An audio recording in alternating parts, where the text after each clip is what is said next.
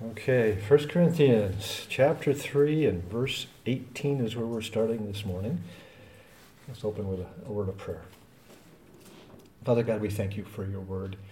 Thank you for the instruction you give us, for the wisdom you impart to us through your word. And we just pray that uh, through your spirit that we'll be able to understand and and uh, know how it applies in our own hearts and souls and be able to take your word and, and uh, turn it into something real in our lives and, and that'll reflect the way we live. We pray you'll bless our time now in Christ's name. Amen. Okay, to get our context, we're going to read uh, starting in 1 Corinthians chapter 3, start at verse 16, and we'll read through chapter 4, verse 5. Do you not know that you are God's temple and that God's Spirit dwells in you? If anyone destroys God's temple, God will destroy that person. For God's temple is sacred, and you, t- you together are that temple. Let no man deceive himself. If any man among you thinks that he is wise in this age, he must become foolish, so that he may become wise. For the wisdom of this world is foolishness with God, since it is written, He catches the wise in their craftiness. And again, the Lord knows that the thoughts of the wise are futile.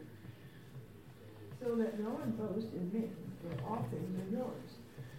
Whether Paul or Apollos or Cephas or the world or life or death or the present or the future, all are yours. And you are Christ, and Christ is God. Let a man regard us in this manner as servants of Christ and stewards of the mysteries of God. Moreover, it is required of stewards that they be found faithful. I didn't even see it three on there, but now I see it. It's like really small letter. I care very little if I am judged by you or by by any human court. Indeed, I do not even I do not even judge myself.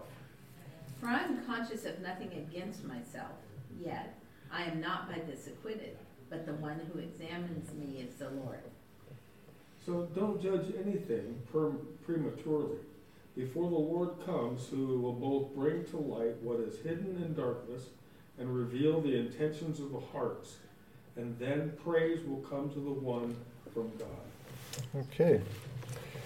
Last week uh, we covered verses 16 and 17, and here Paul is explaining that uh, the church is God's temple on earth because the, the Holy Spirit dwells in us. Just like in the Old Testament, the Spirit was uh, God's Spirit was in the, the tabernacle, and then later the uh, Solomon's temple. Um, and so that's God's temple is. And so he's, a, he's applying it to the Corinthians because uh, they were the temple of God in Corinth. There were lots of other temples, pagan temples, but they were the only one that was a true temple.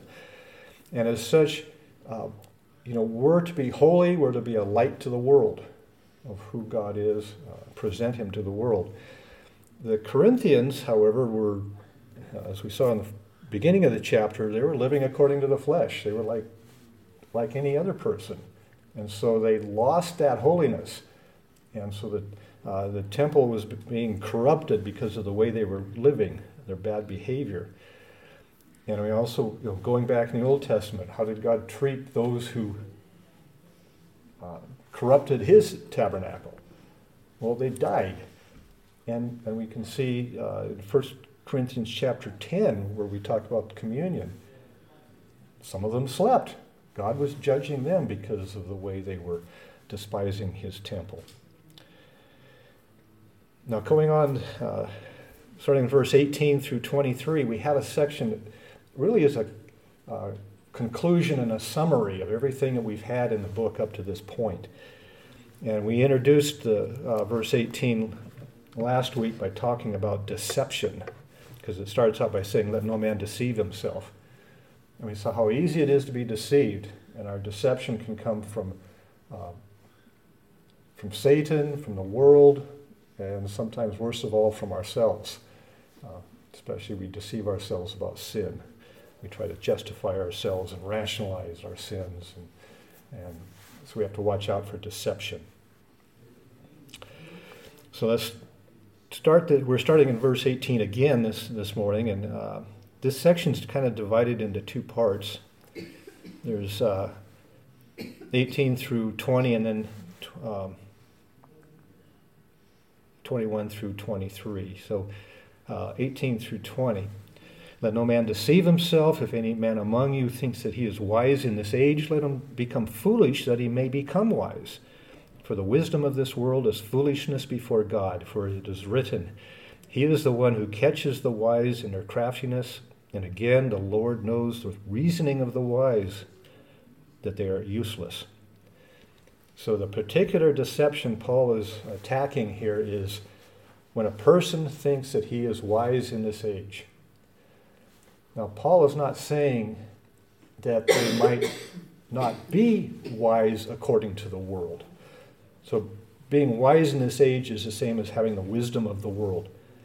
And, and they probably have that. What the deception is, is thinking that this is true wisdom, and it's not.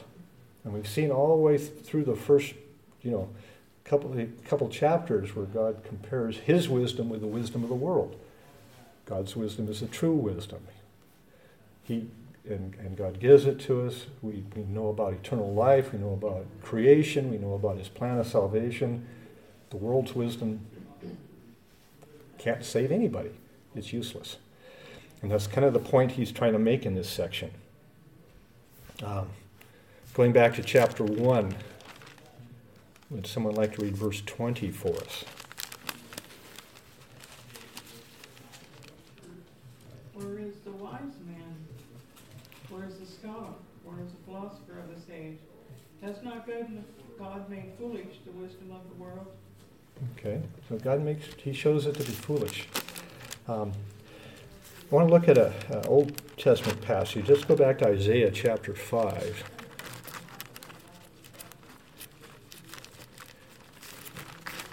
It struck me that it, as we've been going through 1 Corinthians, I keep going back to Isaiah from, from complementary verses.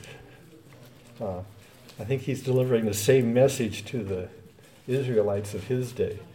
Uh, Isaiah chapter 5, would someone like to read verses 20 and 21?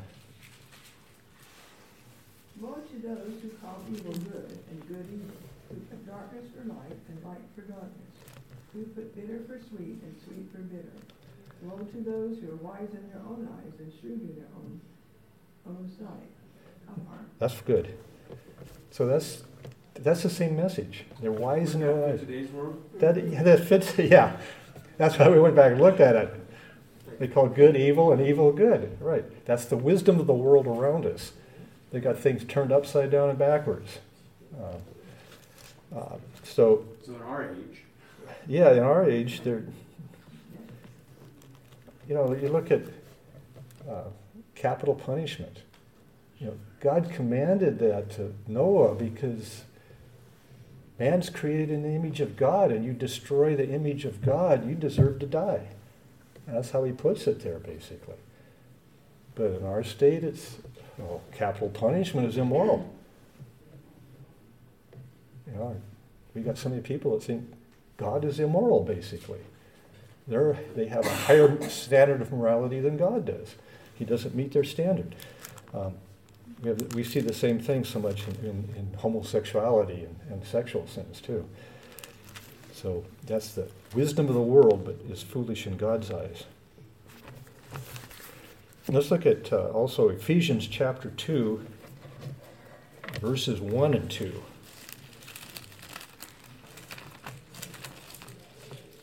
Ephesians 2 1 and 2. And you were dead in the trespasses and sins in which you once walked, following the course of this world, following the prince of the power of the air, the spirit that is now at work in the sons of disobedience.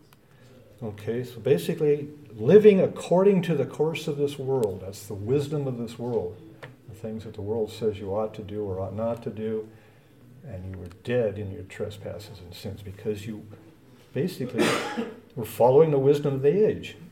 And it tells us here it, it comes from uh, the prince of the power of the air, who is Satan. So Satan is the one that's essentially uh, determining the wisdom of the world, ultimately. So Paul tells them um, what they need to do to correct this problem, that they're walking according to the world. He says at the end of verse 18, let him become foolish that he may become wise. And the foolishness he's talking about here is what um, the Gentiles, the Greeks, call God's wisdom. They say the gospel is foolishness. Um, let's go back to chapter 1. Someone like to read verse 18 for us. The message of the cross is foolishness and to those who are perishing, but to us who are being saved, it is the power of God. Okay, so they call the gospel foolishness. And then in chapter 2, would someone like to read verse 14? But the natural man does not receive the things of the Spirit of God, for they are foolish to him, nor can he know them, because they are spiritually discerned. Okay, so the, the things that the Spirit teaches us through the Word are foolishness to the natural man. So here, when, when Paul is saying you need to become foolish, he's using foolish in that terms. What the world says to be foolish, that's what you need to turn, turn to and, and embrace. Um, not that it actually is truly foolish, but it's what the world calls foolish. And so basically, they need to swallow their pride and uh, risk being called foolish by the world um, and embrace the, the wisdom of the gospel and the spiritual teaching that they've gotten from Paul and Apollos. And you know the, the problem is our, our egos too often get in the way of our walk as Christians. You know, we, we want to fit into the world. We don't want to look like we're a little weird or foolish or you know, and, and so we try to kind of as much as possible act like the world around us.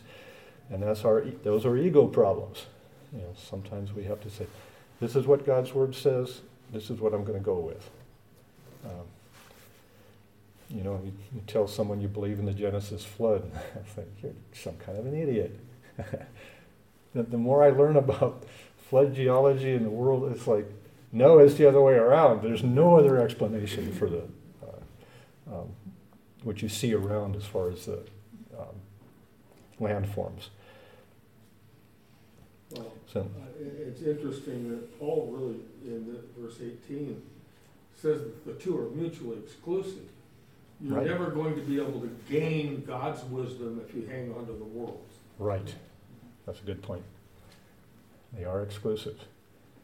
You yeah. have to become a fool so yeah. that you can get the wisdom of God. Yeah. I became a believer when I was 18 and then went off to college. And I remember reading in Genesis. You know, I, I was raised, you know, with a secular scientific background, and you know, you read about the Genesis flood, and it's like, this, this sounds dumb, but that's what it said, and I made the decision. Okay, I'm going to stick with the flood, like like the Bible says.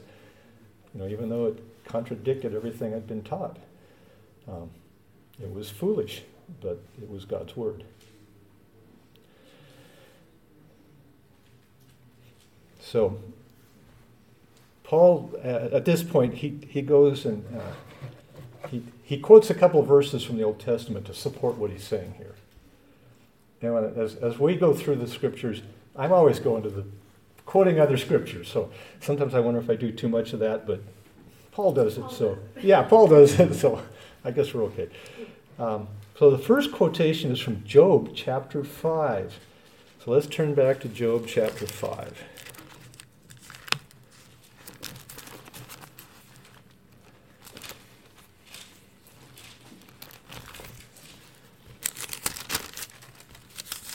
Job chapter 5, and would someone like to read verses 12 and 13 for us?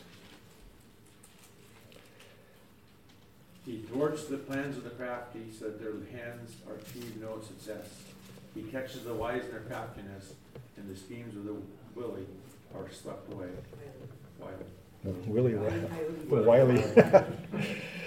Yeah, he, the, the quotation is from verse 13. Um, going back, uh, he is the one who catches the wise in their craftiness, is what we have in Corinthians. And so we see that um, first part of 13, he captures the wise by their own shrewdness. So God, God is, you know, this is the first speech of Eliphaz. And he's telling how God defeats those who have pride in their own cunning and shrewdness. Um, that God uses their own plans to defeat them. And the last book we studied before 1 Corinthians was Esther. Yes. And we saw that with Haman. He got hung on his own gallows. You know, so, so that's an excellent example of this. That God, you know, um, does this. And Paul, Paul's using this passage here to, to warn those who are wise in this age that God is going to bring them down. They're going to get tripped up by, by what they think they're, they're, they're so smart about. Um, Isaiah, let's turn to Isaiah. Isaiah again, chapter 44.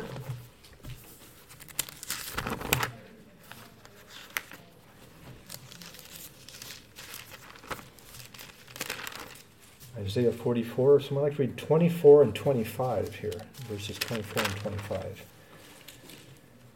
Thus says the Lord, your Redeemer, and the one who formed you from the womb. I, the Lord, am the maker of all things, stretching out the heavens by myself and spreading out the earth all alone, causing the omens of boasters to fail, making fools out of diviners, causing wise men to draw back and turning their knowledge into foolishness. So there's God dis- declaring his glory. I love that. You I know, love that. he says, Yeah, I said, I stretched out the heavens I, by myself. I didn't need any help. Nobody, no other God did that. I spread out the earth all alone. You know, and those things match with you know the, the data coming in from science. You know, we see that the earth is spread out. We see that the heavens have been stretched. Um, and he says, I did it all by myself. That's how great I am. And the other thing I do is I, I take the wise men and I turn their knowledge into foolishness. I glorify myself by tripping up those who think they're so smart. He laughs at. Who laughs at them, yeah. Um, and let's, on our, on our way back to 1 Corinthians, let's stop at Romans chapter 1.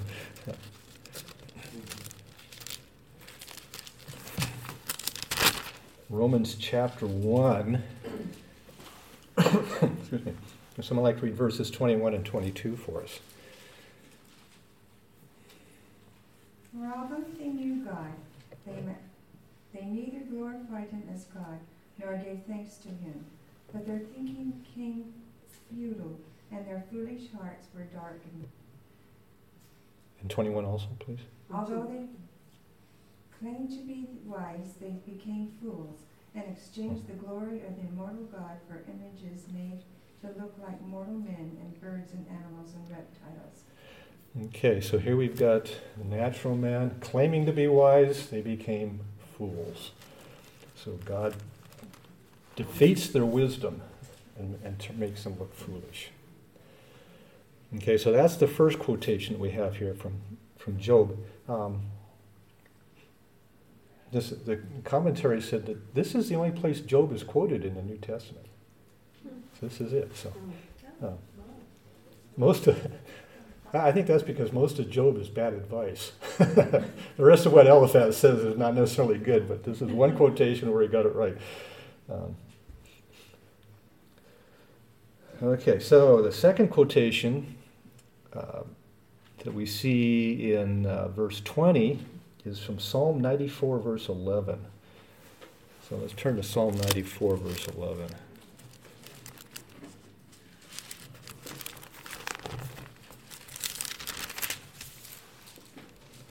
Someone like to read that for us. The Lord knows the thoughts of man. He knows that they are futile. Okay, they are futile. My version says that they are a mere breath. Yeah. So it's very it's very similar. Um, quotation, but Paul does change a word here. In Psalm 94, it says, The Lord knows the thoughts of man. When he quotes it, he says, um, The Lord uh, knows the reasonings of the wise. So he, he takes, instead of saying man, he applies it to the wise, those who think they're wise in their eyes. Uh, so it fits this context a little bit better here. He says their thoughts are useless. So all these great philosophers through the ages, um, Plato, you know, Descartes, I, you know, I haven't taken philosophy, so I don't know all the names of them. Socrates. Socrates, yes, all these great thinkers, they're all useless because they're in the dark. They don't know. God knows. But they don't know God. They don't know about the mysteries of creation and salvation and the angelic conflict that's going on, all that stuff. They don't know about that. So they can do all the reasoning they want, but they're in the dark. Um, and so it's, it's useless. And so this is this idea of, of how useless their thinking is just strengthens Paul's exhortation. Give up on the wisdom of the current age, the wisdom of the world. It's useless stuff. It's foolish. It's not going to help you. It's not going to save you. Swallow your pride. Don't try to look like the world. Uh, follow what God says. And so that supports a lot of what we saw in, you know, in, in chapter 2. Uh, so again, this is a summary passage. Now going on to the second part of this passage, verses 21 through 23. So then, let no one boast in men, for all things belong to you, whether Paul or Apollos or Cephas or the world or life or death or things present or things to come. All things belong to you. And you belong to Christ, and Christ belongs to God. So here's a, uh, the exhortation is don't boast in men. And based on what we just saw, the, one of the reasons is because essentially unbelievers are stupid. They're foolish. They don't know what's going on. So, so there's no point in, in boasting in them. Um, they, you know, compared to God, um, we don't know what's going on. We're unrighteous. We're unholy. We're weak, uh, immoral compared to Him. Let's go back to chapter 1. Someone like to read verses 27 through 31. But God chose what is foolish in the world to shame the wise. God chose what is weak in the world to shame the strong. God chose what is low and despised in the world, even things that are not, to bring to nothing things that are, so that no human being might, might boast in the presence of God. And 30? Through 31. Oh, and because of him you are in Christ Jesus, who became to us wisdom from God, righteousness and sanctification and redemption, so that, as it is written, that the one who boasts, boast in the Lord. Okay. God is the only one worthy of worship, and the only one worthy of the glory and praise and, and the, our boasting. Don't boast in men, as he says, there's not. They're not very wise, they're not holy, they're not anything. But that's that's not the main reason Paul's giving in this passage. It fits the context, it fits what we've seen before.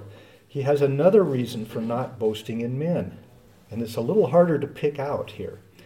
Um, and so his, his main point really um, is the first part of verse 21 and then verse 23. The rest is kind of a parenthesis in there. So I'm going to read it that way. So then let no one boast in men. Oh, excuse Okay. For the second part of 21. For all things belong to you, and you belong to Christ, and Christ belongs to God. So it talks about belonging here. Um, so we get that idea of belonging, and it's not just ownership, but it's also uh, belonging with a purpose. Something belongs to you for a purpose. And so we're going to start and go through these, these three things backwards. I'm going to start at the end of verse 23, where it says, Christ belongs to God.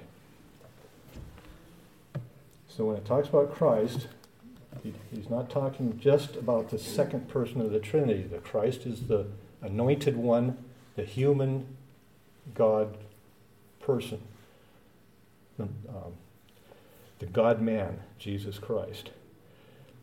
And so he exists and he has several purposes. And usually the first thing we think of is salvation. John 3:16 for God so loved the world he gave his only begotten son that whoever believes in him shall not perish but have everlasting life. We see purpose there, the salvation of men. We also see belonging. God gave his only begotten son. Uh, there's a sense of belonging. Um, another purpose, let's go to 1 John 2. One of the things I, I think I've seen in scriptures, it, it that God never does anything for just one purpose. There's so many things going on, um, especially with Christ. 1 John 2, something like read verses 1 and 2 for us. My little children, I am writing these things to you so that you may not sin. And if anyone sins, we have an advocate with the Father, Jesus Christ the righteous. And he himself is a propitiation for our sins, and not for ours only, but also for those in the whole world. Okay, so you can look at the death of Christ two ways. We, you know, the first one we're looking at, he died to save us. That's true. This is different. He, desi- he died to propitiate God. God was offended by our sins, and God had to be propitiated. Christ died to satisfy God's righteous judgment. Regardless of anyone was saved or not, God had to be propitiated. So there's another second pers- purpose for his death on the cross. Whether you look at it, you know, to satisfy God versus saving mankind, they're both there. Um, now let's go back to John, the book of John, chapter 17.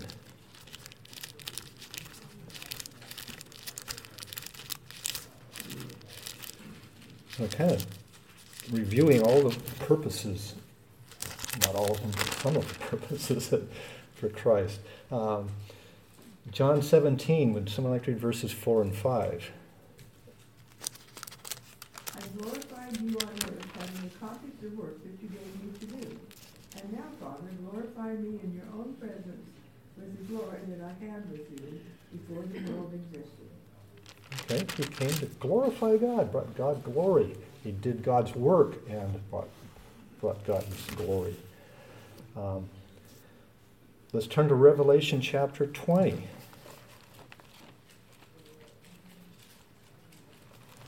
Someone like to read verses 1 and 2 and then skip down to verse 10. Revelation 20, verses 1 and 2, and then verse 10.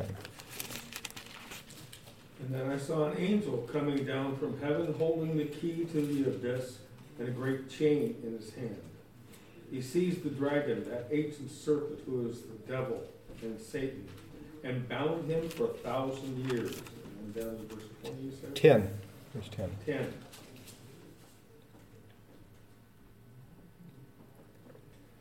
The devil who deceived them was thrown into the lake of fire and sulfur, where the beast and the false prophet are, and they will be tormented day and night forever and ever. Okay. So there's a conflict going on between Satan and God. Say, you know, Satan is one who says, you know, I will make myself like the Most High. And God says, no, you're not. and it's through Christ that Satan is defeated and eventually cast into hell, the lake of fire.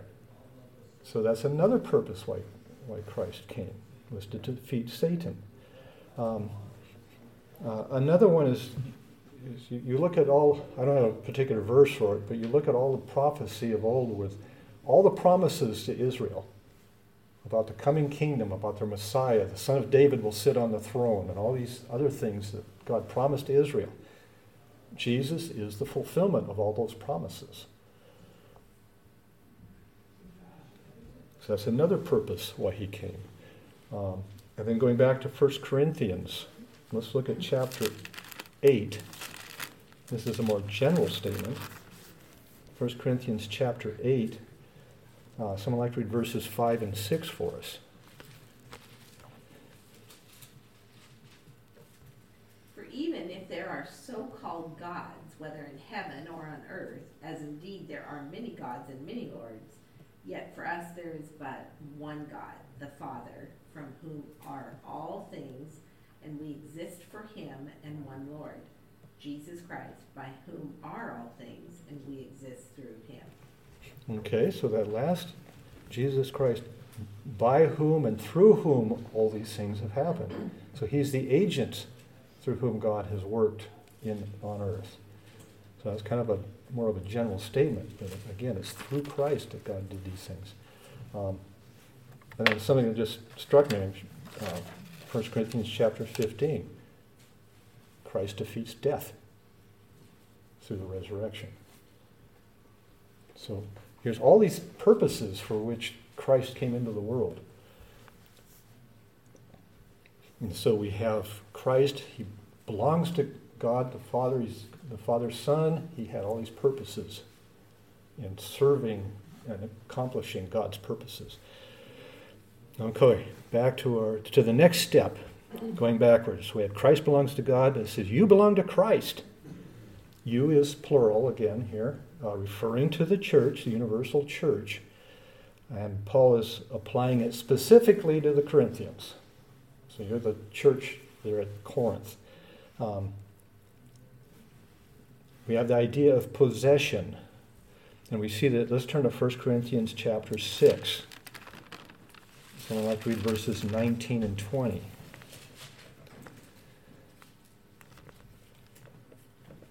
Do you not know that your body is the temple of the Holy Spirit who is in you, whom you have received from God? Yes, mm-hmm. 19 and 20.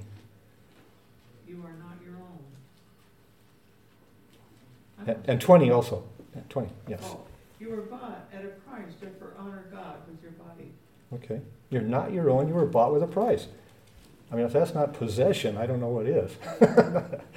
so there we have the idea of belonging. You are, you know, you are Christ. He bought you. Um, let's look at 1 Peter chapter 1. Peter tells us the, the same thing. 1 Peter chapter 1. Uh, someone like to read verses 18 and 19 here. And we heard this voice which came from heaven when we Oops, were that's- with him. That's not right. First, First Peter 1, 18. 18 and 19. 18 and 19? Knowing that you were not redeemed. Ah, hold on. Okay. Um, Knowing that you were not Yep. redeemed with corruptible things like silver or gold and from your aimless conduct received by tradition from your fathers, but with the precious blood of Christ, as of a lamb without blemish and without spot. Okay. I don't know where I was. Okay. But she ended up in the right spot. Yeah. That's what's important. She only sees this much at a time, 'cause, you know. It just said Peter. Oh. In one of the, Pe- you know, First Peter, Second Peter. Um, so here we have the word redeemed. That means, I, I think the, there's different Greek words for redeemed, but they're all based on going to the marketplace and purchasing something. Um, one of, one of them specifically means you go and you buy something, you bring it home for your own use. You know? And so that's what Christ did. With his own blood, he purchased us. So we really have this idea, pos- strong idea of possession. You know, we, as the church, we belong to Christ. So what are the benefits that Christ gets from owning us, in a sense? Um, what's the purpose for this? Let's let's look at John chapter 17 again. John chapter 17. Someone like to read verses 9 and 10.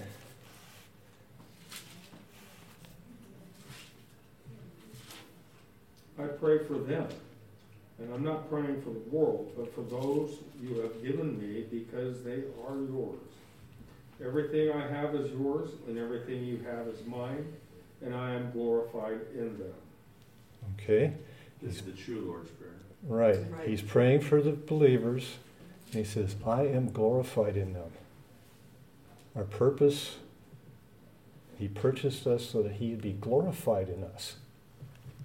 So that's one of the reasons he bought us and brought us into his body, is that he would be glorified. And we'll see that again. Let's turn to Ephesians chapter 1.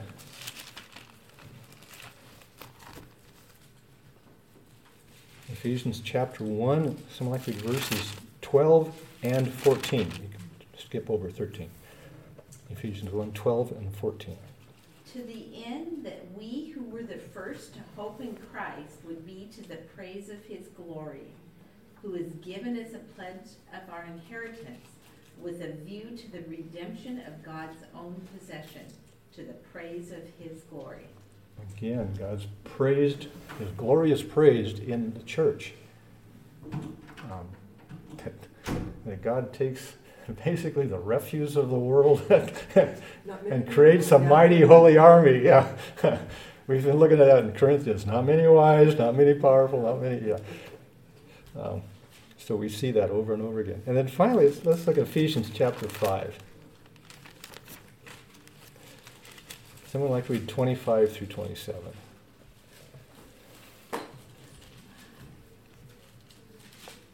Husbands, love your wives as Christ loved the church, and gave himself up for you, that he might sanctify her, having cleansed her by the washing of water with the word.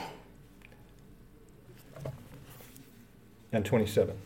So that he might present the church to himself in splendor, without spot, or wrinkle, or any such thing, that she might be holy and without blemish. Okay? So here, the church is God's holy bride, and He's going to show her off. This is my bride. He takes glory in her.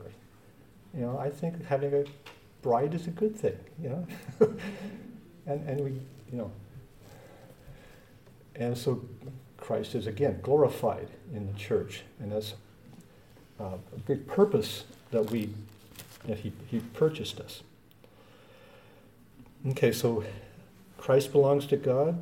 The church, you, the church, belong to Christ. And then the third thing is all things belong to you. And again, you refers to the church. All things are for the benefit of the church. And all means all. So we're going to start with a real, some real general alls.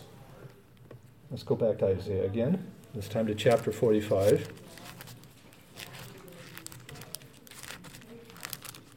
Isaiah 45. Someone like to read verse 18. For thus says the Lord, who created the heavens, he is God, who formed the earth and made it, he established it. He did not create it empty, he formed it to be inhabited. I am the Lord, there is no other. The earth was formed to be habited. It was formed for mankind. So we're not talking specifically about the church, but it was formed for men, for humans. Let's look at Psalm 115.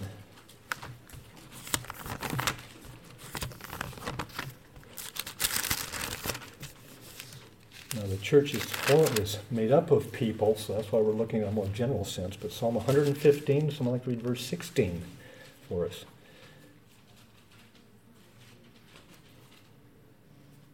The heavens are the heavens of the Lord, but the earth he has given to the sons of men. Okay?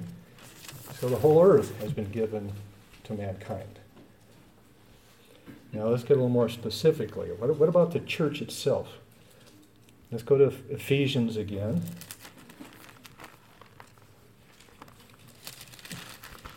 Chapter 1 and verse 3. Someone like to read that for us. Praise be to the God and Father of our Lord Jesus Christ, who has blessed us in the heavenly realms with every spiritual blessing in Christ.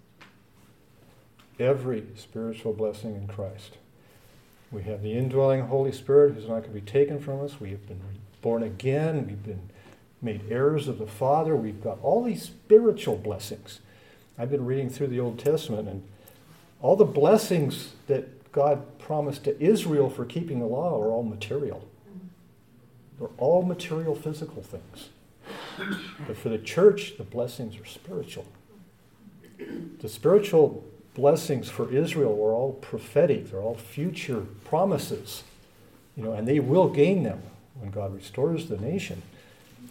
But we have been given those all those things that were promised to Israel and more.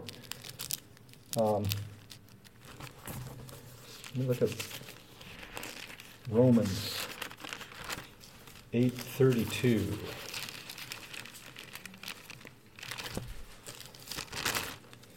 Romans chapter 8 verse 32. Someone like to read that for us.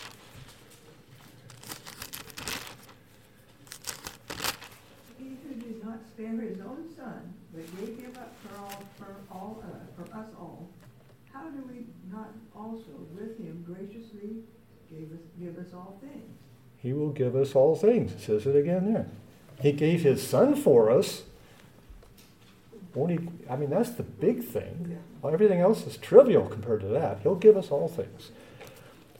So, so those are pretty general statements that support what Paul's saying here.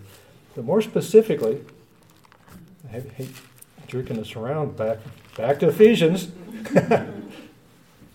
chapter four, verses eleven and twelve. Someone like to read those for us. And he gave some as apostles, and some as prophets, and some as evangelists, and some as pastors, and some as teachers, for the equipping of the saints for the work of service to the building up of the body of Christ. Okay, he gave some as apostles. So he, this is a gift to the church. God's given them apostles. And that brings us back to our chapter or verse in, in, in chapter 3, where the part we skipped. Um, he says, All things belong to you, whether Paul or Apollos or Cephas. Those are apostles and teachers. Uh, they are gifts from God um, to the Corinthian church. And Paul's point he's making here is you don't boast about those who serve you. God's given them as a gift to serve you. You don't boast about that. Uh, they belong to you. You don't belong to them. You know, they were saying, well, I'm of Apollos or I, I follow. No, they got it backwards. Paul belongs to us. He's a gift from God to, to help serve us. Um, 2 Corinthians 4 5. Let's look at that. So I'm not going to finish this verse, but I'll find a good place to break. Mm-hmm. 2 Corinthians 4 5. For we do not preach ourselves, but Jesus Christ is Lord, and ourselves as your servants for Jesus' sake. Yeah, we're your servants. You know, Ray and I like to and take Gracie and we go to Pancake House on Fridays, and you know sometimes Julie is our server. Mm-hmm. I mean, do we come out of their break, Well, we sat at Julie's desk, you know, table today. You know, aren't we great? no, she's a server. uh, we don't boast about that. You know, it's the same thing. You know, you don't boast about you know, some people boast about who their pastor is. You know, I belong to so and so's church. Oh, I go to John MacArthur's church, so I'm really, you know, they have to have a lot of respect for me because he's a well-known pastor. No, he got it backwards. He's a servant. So. Okay. county officials would think that way. Public servants, civil servants, right? Yeah. No. Okay, well, we, I'm not going to finish that passage, so we have to stop there. And So we'll, close. we'll, yeah, so close. We'll, we'll, we'll pick that up next time. So. And Joe, would you do our usual favors Sure. of closing in prayer? Lord, we do thank you for your word. We pray, Lord, that it will be a living part of us, that we'll, we'll adopt it, we'll live with it, with it, we'll read it and, and take that in. We thank you that it was given to us years ago, but for us today, it still is relevant, relevant and still there for us to, to grasp from, to learn from, to be um, blessed by. Lord, thank you this time in your word, and pray for this next hour to come. We just pray, Lord, that you will, um, that we will be here with worshipful attitudes ready to worship you in this hour to come. In your first name, pray.